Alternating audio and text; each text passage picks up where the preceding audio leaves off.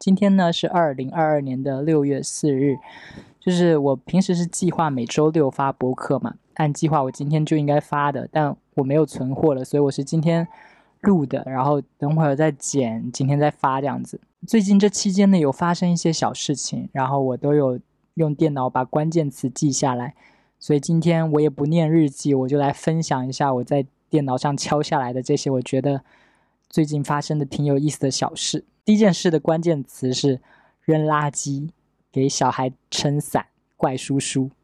就听到这三个词，你们大概能拼凑出一个什么故事来？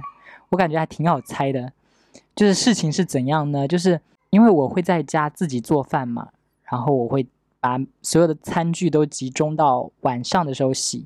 晚上洗完碗之后呢，就会整理出一天的厨余垃圾。我就很怕厨余垃圾放在厨房里会。发霉啊，长虫什么的，所以我每天晚上洗完碗之后呢，就会下楼扔垃圾。就前段时间厦门就经常在下雨，所以我在扔垃圾的时候，我都会带把伞。到了楼下之后呢，也会遇到有人跟我一样选择这个时候去丢垃圾，但是他们却没有带伞，我就觉得很尴尬，你们懂吗？就我一个人撑着伞出去扔垃圾，然后旁边的人就淋着雨扔扔垃圾。我就会觉得很别扭，我就觉得我是不是应该主动 offer 说，哎，我帮你撑下伞呐？是不是？我觉得我是不是应该这么做？我就在内心纠结，我就觉得我好像不这么做的话，好像会显得我很冷漠。然后有一次就是这样的状况嘛，然后遇到了一个扔垃圾的人，一个女生，但我感觉对方应该是个 T，就是她是那种很阳光的 T。我们在那个垃圾箱那边丢了垃圾，然后在下雨嘛，我就说我帮你撑回去吧，我就帮你遮到楼里面这样子。然后那个 T 就很阳光嘛，他就很大方，说好好谢谢你，就进了我的伞。这是第一次这个状况，第二次也是我要去丢垃圾，然后我记得我去坐电梯的时候，电梯里面已经有个同楼层的小女孩了，她也是去扔垃圾，因为她手里也有垃圾提着嘛。然后他好像看我要进来，他有提前就是帮我按住那个开门键，不让电梯锁上，人也挺好的。这次也是一样，我有带伞，但是他没有带伞。到了楼下之后呢，我到了大门口，外面就果真就有在下雨嘛，我就撑开伞，然后问那个小女孩说要一起撑伞吗？那个小女孩就愣住了，看了我一眼，然后说不用。我那一瞬间就感觉被什么击中了，你知道吗？我就觉得我在她心里是不是个怪叔叔啊？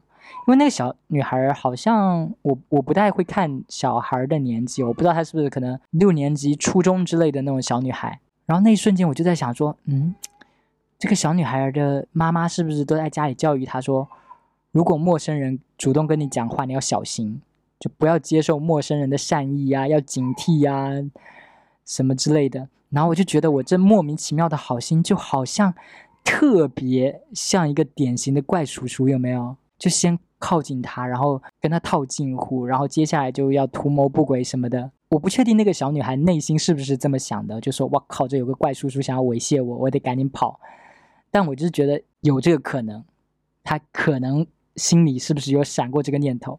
我就觉得啊，如果他再这样想的话，我跟他一起在进电梯就很尴尬啊。我们如果在电梯里四目相对，他会不会就更紧张？哇，我靠，这个怪叔叔跟我进了电梯，他。他要在电梯里对我做什么之类的，然后我就觉得，哎，好尴尬，好尴尬。因为我们楼有两个方向的电梯嘛，然后那个小女孩就跟我说，她不用我帮她撑伞什么的，丢了垃圾她就原路返回了。然后我就觉得太尴尬了，我就往另外一个方向的电梯走去了，就避免了跟她同在一个电梯里面这样子。OK，这就是第一件小事。就概括来说，这件小事就是一个什么下雨天的礼仪有没有？就我有伞，别人没有伞的时候。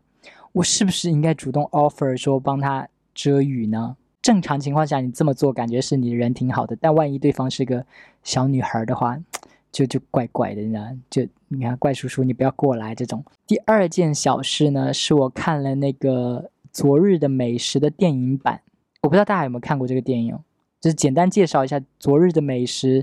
是一部由漫画改编的日剧，之前是日剧，然后最近出了电影，内容就是两个中年的 gay 在家，然后每天研究晚上吃什么，一个非常轻松的剧。最近就出了电影版嘛，然后评分也很高，我就下载下来看了。我在看的时候就感觉到说，哇塞，这两个男主角人也太好了吧，就都很爱彼此，然后处处照顾对方的感受，让对方不舒服了，就会自己反省，就跟对方道歉，说自己要改变。然后这一切就让我觉得，这太不像真实的恋人了，有没有？因为真实的人类都是有各种臭毛病的，啊，就一定。都会有惹对方不开心的时候，都会有不肯认输的时候，或者是一开始相敬如宾，然后腻歪久了就开始啊不耐烦这种的。我觉得真实的人类的情感就是会有这种状况，但他们两个就是太客气了，你知道。怎么可能那么客气，然后那么在乎对方的感受？我当时看的时候就突然有种感觉，我就觉得啊，就感觉他们两个好像是人工智能在谈恋爱。你们有看过那种跟人工智能谈恋爱的影视剧吗？我记得《黑镜》里面有一集就是这样的，但我印象有点模糊了。大概是说一个女的，她男友死了还是老公死了，就是就是她的恋人死了，她就订购了一个人工智能的男友，然后那个机器人呢就跟自己的前男友长得一模一样。而且他的思维方式也是通过那个前男友在网上的一些什么 Twitter 啊、Facebook 啊，就是前男友在社交网络上的所有发言，然后这个机器人就去学习他的发言，就是去模仿那个发言，尽量把自己变得跟那个前男友一模一样。而且那个距离的设定就是那个人工智能就完全长得跟真人一模一样，肉就是肉的触感，不是硅胶的触感的那种，那么真实的机器人。然后那个机器人就在学习如何跟女主角相处嘛。但因为人工智能毕竟还是机器咯，然后机器人最原始的设定就是要服务人类的，它是不会违抗人类的。但真实的人类在谈恋爱的时候不是这样子的，真实的人类在跟你谈恋爱的时候就是会对你有意见呐，想要跟你争论呐。女主角就觉得 这个人工智能就很假，就不是自己的前男友，所以。后来女主角就把这个机器人丢到阁楼里面去了。我感觉很多类似的影视剧都是这样的设定，就是大家在跟人工智能谈恋爱的时候，就会有一种感觉，就说啊，这是假的，这是假的，这不是真实的。然后会有一点点，我觉得算是鄙视链吗？就是好像所有的这些剧的价值观，就是他们里面主角的那个价值观，都会觉得说，跟人工智能谈恋爱是比。跟真实人类谈恋爱是要低一个档次的，就会觉得跟人类的爱情才是真正的爱情，跟机器的爱情就是一个很不高级的爱情。再回到《昨日的美食》这部电影哦，我一开始看的时候就会觉得他们两个好好哦，我也想拥有他们这样的恋人，就是很好沟通，真心为了我好，很照顾我的感受。然后看到后面，我又开始觉得他们两个像人工智能，由此我就可以推出说。我其实是想要跟人工智能谈恋爱的，有没有？就是跟人工智能谈恋爱很爽啊！首先就是对方的长相我是可以挑的，今天我爱哪个男明星，我就挑那个男明星的长相，就看腻了就重新就是再买一个新皮肤，有没有？最重要的就是可以免去各种矛盾呐。因为跟人类谈恋爱的时候，跟人类相处的时候，真的太容易有矛盾了。就比如说，为什么你袜子乱扔？为什么今天是我倒垃圾，不是你倒垃圾？为什么你总是忙着在工作，你都不陪我？真实的人类就是会有这种小冲突，对不对？袜子乱扔这种事，你可能就是跟他一而再、再而三的讲说，下次不要乱扔袜子，但是他可能就是不会改。然后你的生活就是要充满这种细小的、琐碎的、不开心的小事，而且是一再重复的那种，因为他就说不听嘛。但人工智能不一样，人工智能很听话啊。你跟他说下次别这样，他就真的不这样了。我知道一定会有人保持我刚开始说的那个观点，就是就是觉得跟人工智能谈恋爱不真实，跟人工智能谈恋爱一定是比不上跟真实的人类谈恋爱的。我我以前是感觉蛮认同这种观点的，就觉得说啊，跟人工智能谈恋爱是假的，那肯定比不上跟真实的人类谈恋爱。但我现在开始在心里有怀疑，说这种真实真的有那么重要吗？我觉得我以前是会觉得说真实很重要的，但看了这部电影，我感觉我的答案就变化了。就是我刚刚说的，我好像想要跟一个人工智能谈恋爱。给你一个选择题：一个百依百顺的假人，以及一个不知道何时会惹怒自己的真人，你会选哪个？就在这种情况下，我觉得好像真实就不那么重要了。我感觉我就宁愿选那个对我百依百顺的假人，多过那个有可能会惹惹怒我的真人。就举个具体一点的例子哦，我之前不是老爱拿邓伦举例吗？这次就还拿他举例，就是一个邓伦长相的人工智能和一个邓伦本人要跟你谈恋爱，你选哪个？让我去选的话，我就会觉得说，真实的邓伦是个明星耶，平时那么多人喜欢他、崇拜他，他私底下谈起恋爱一定就是有各种臭毛病吧？就习惯被人伺候啊，然后我又要担心说他在拍戏的时候会不会跟同剧组的其他演员勾搭上，对我变心。然后我还在想说他爱不爱我，他会不会要跟我分手，什么什么什么的，就觉得很麻烦。这就是一个真实的邓伦。但是如果我选那个邓伦长相的人工智能呢？可以这些一切都不用担心了耶。但是我又可以拥有他的肉体，我觉得很棒啊。我就希望就是科技快点进步，就给我发明一个很帅的人工智能跟我谈恋爱就好了。第三件小事的关键词是 storm。伐要去管他，给不知道的人先解释一下，Storm 也是那个单口喜剧演员嘛。我觉得如果有在听什么闲聊或者嗯有在听播客的人，应该会认识他，但我不确定大家是不是都认识哦。就是一个上海的单口喜剧演员，他有一个播客叫伐要去管他，他的播客的形式就跟姜思达的很像，就感觉是没有打草稿的，然后也没有剪辑的。就是想到什么说什么，但是他的话题就跟姜思达的非常不一样。他的播客感觉都在聊一些非常直男的话题，什么足球啊、篮球啊、耐克鞋啊什么什么的。我那天在听他的播客的时候，我听着听着就有一种奇妙的感觉，就觉得如果我有幸能够跟我心中的天菜类型的男生谈恋爱的话，那么。这个天菜类型男生跟我聊天，是不是也就是 Storm 的这些话题？因为我的天菜类型的男生就是那种大肌肉猛男帅哥嘛。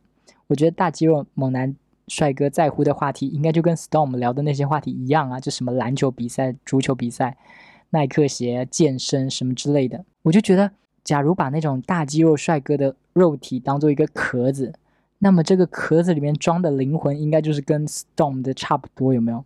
当然，Storm 肯定是比大部分的大肌肉帅哥要有趣的多。就真的，我我虽然很馋那个大肌肉帅哥的身体，但我内心会觉得说，哎呀，他们应该都挺笨的吧？因为我是觉得，大家把时间花在哪里，哪里就会是他们的强项嘛。如果大肌肉帅哥都把那个时间放在健身房里练肌肉上面，那他当然他的肉体就是长满了肌肉，但他的灵魂大概就是一个弱不禁风的瘦子。如果你把时间花在就是读书啊学习上面，那你的肉体可能就是非常的大概就是没有经过打磨的非常粗糙丑陋之类的，但你的灵魂就长满了肌肉，你的你说话就很有魅力。肌肉帅哥一说话可能就暴露了自己单薄的灵魂，就显得很蠢。所以我就觉得哎，好难两者兼得，有没有？就是你花时间在念书上面、学习上面，你可能谈吐、讲话会很有魅力，但你的身体就还好。那如果你花时间在练肌肉上面，那你的身体可能就很好，但是你的智慧就不够。所以，如果要求对方身材很好又很有智慧，感觉好难哦。这世界就是不会有这么完美的人吧？第四件小事呢，是关于同志交友软件上的一些聊天的一些搭讪词。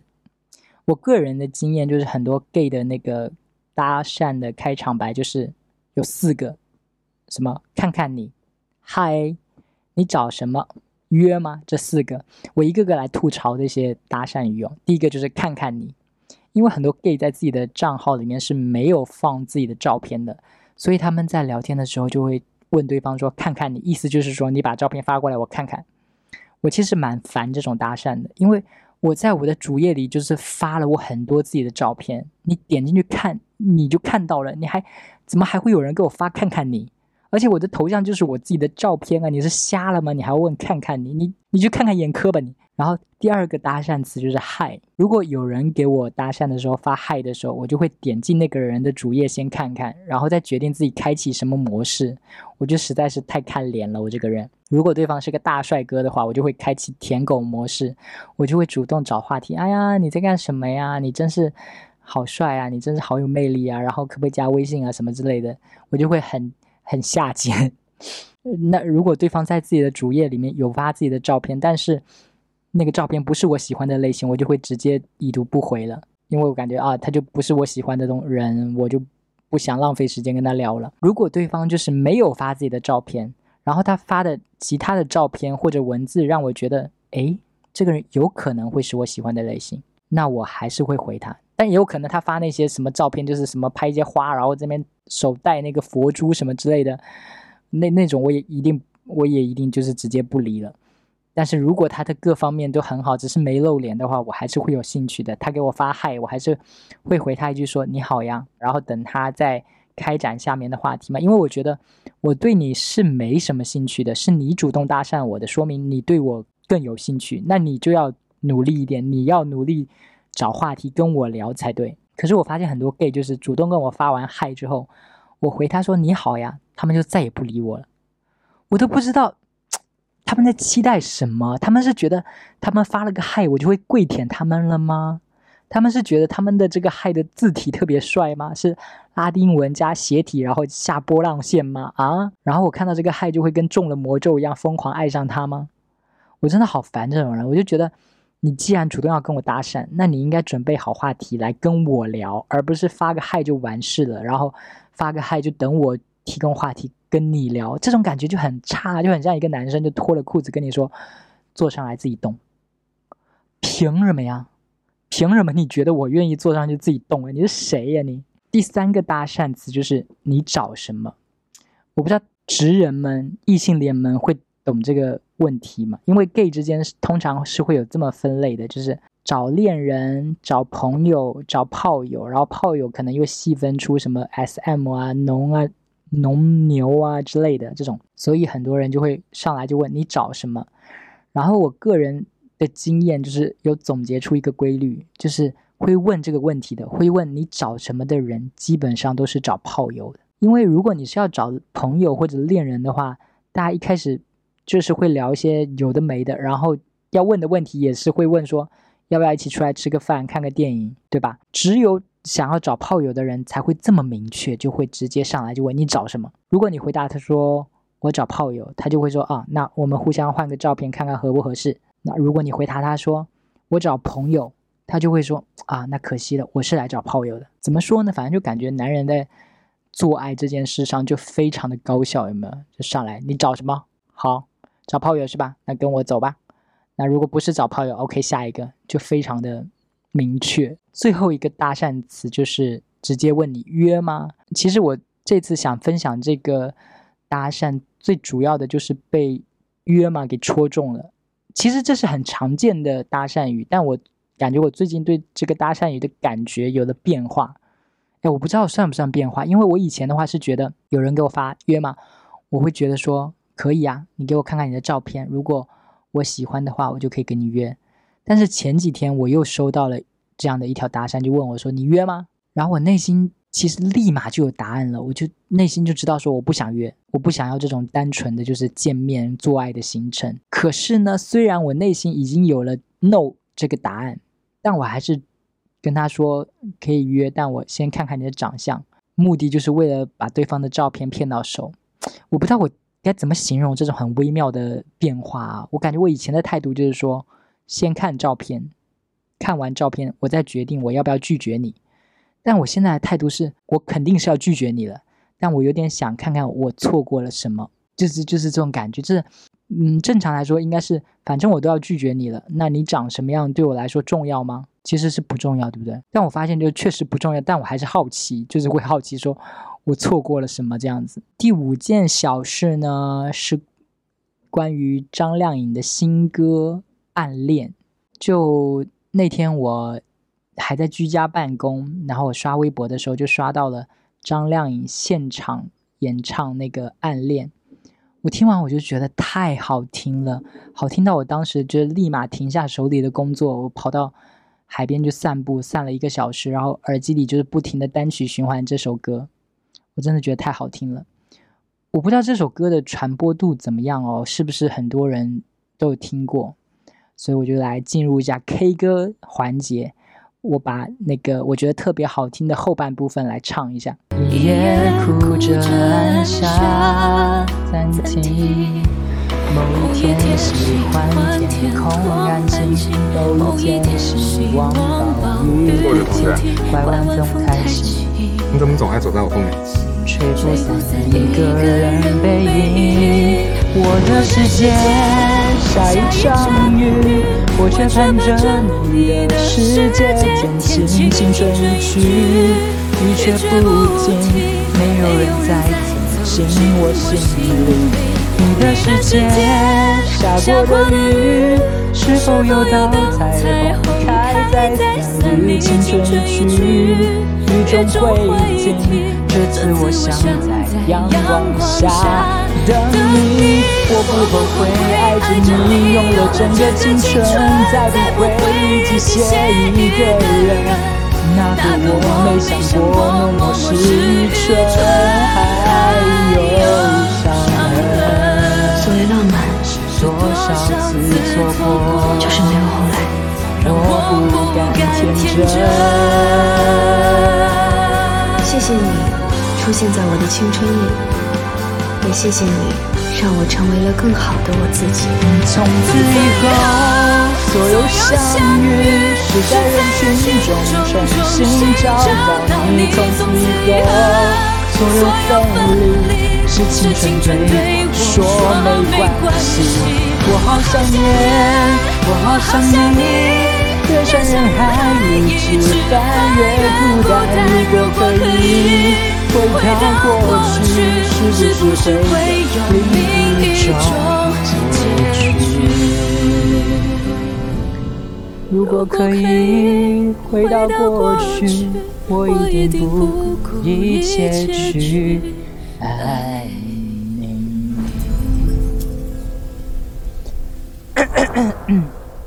OK，唱完了。就是这首歌呢，是最近一部电影的主题曲。然后我觉得这首歌也完全可以做我这个播客的主题曲，就是日记、暗恋、喜欢的人这种。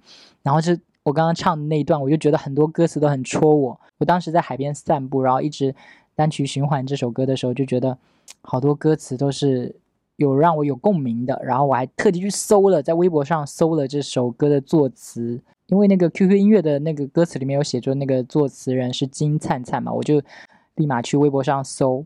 我还想说我要去找到他，关注他，但我我努力在微博上搜了，我感觉好像没有搜到那个词作者的那个账号。然后哪些歌词让我觉得特别有感觉呢？就比如这句，我在怎么唱来着？我不我不后悔爱着你，用了整个青春，再不会日记写一个人。就觉得这句完全符合我的状况，我真的不会像在日记里写陈帅一样去写别人了耶。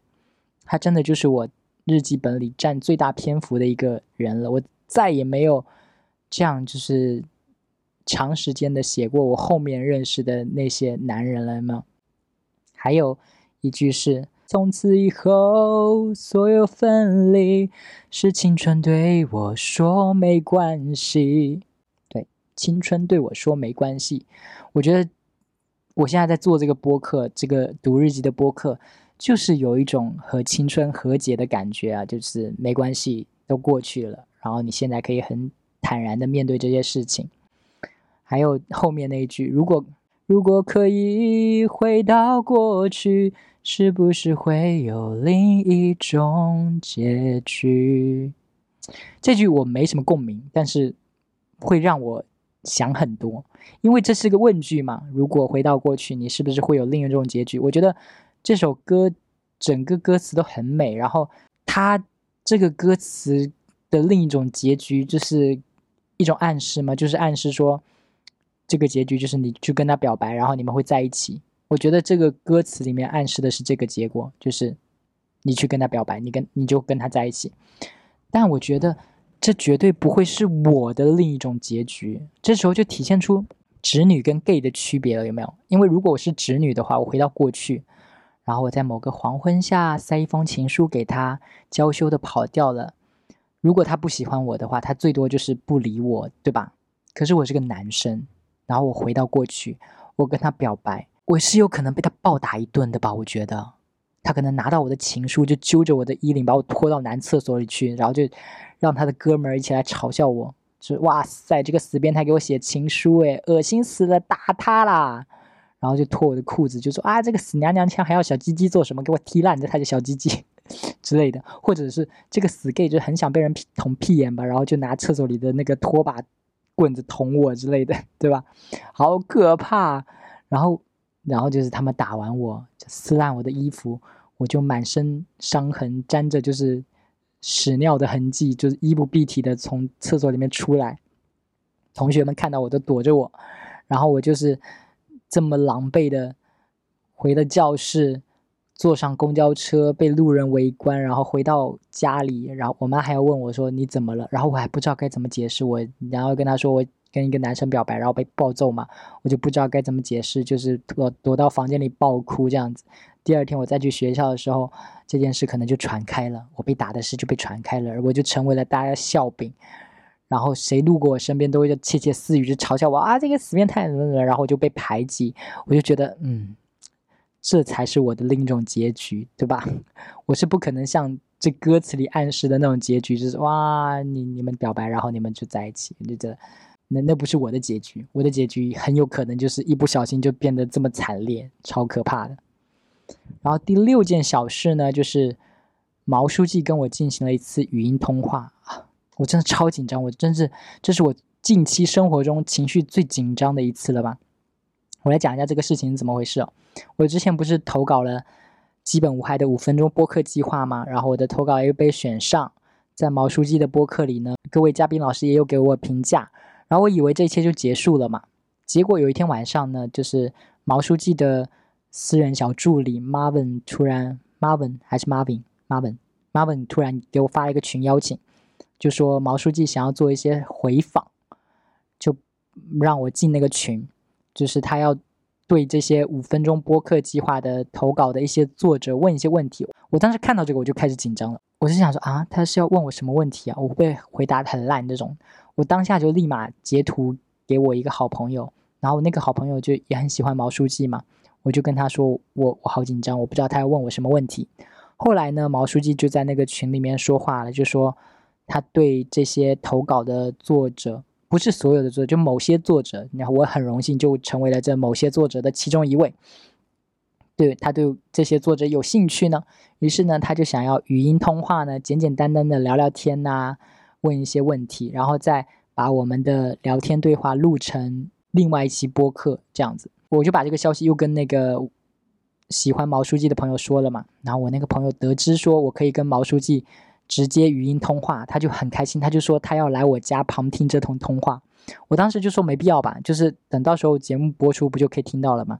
他说不行，他说毛书记会剪辑这个通话，他他就他大概就是不想错过这个通话的任何细节吧。然后他第二天的时候，他就从他家赶到我住的地方，就跟我一起等毛书记打来这通电话。我记得我在等的时候我就很紧张，我真的很紧张，我不知道我为什么会这么紧张，然后我就一直在想我为什么会这么紧张，跟毛书记通话让我紧张的点在哪里？呃，后来我就大概想明白我为什么会紧张了，因为我觉得毛书记是很聪明的人嘛，就单立人的很多演员我都觉得他们很聪明，什么威哥啊、宁佳宇啊，那个。周奇墨、石老板什么之类的，我就觉得他们都是很聪明的人，他们都是语言大师那种，对吧？我就觉得毛书记是很会讲话的人，他在使用语言的时候，就像在使用什么倚天剑、屠龙刀之类的吧。但我肯定是没有他那么会说话的呀。我使用语言的时候，可能就像在耍一根牙签，我觉得。然后我就觉得，如果我们真的聊天了，我们的聊天就会像是倚天剑和牙签在打架，就会显得牙签很笨拙啊。然后这就是我紧张的点。其实换一种比喻的话，也很像那种穷逼跟富豪一起吃饭。就这种状况下，富豪肯定是要照顾穷逼的经济状况的嘛。就是富豪就发现，哎，你这个穷逼吃不起米其林啊，行吧，那咱们就去吃沙县吧，对吧？就是有那种向下兼容的感觉。因为我之前就看过一句话嘛，就是说，如果你跟一个人聊天，然后你觉得很舒服，那很有可能是对方的情商很高，对方在照顾你的感受。我就觉得。如果我跟毛书记聊天的话，他就是那个富豪，我就是那个穷逼，然后他就需要向下兼容这样。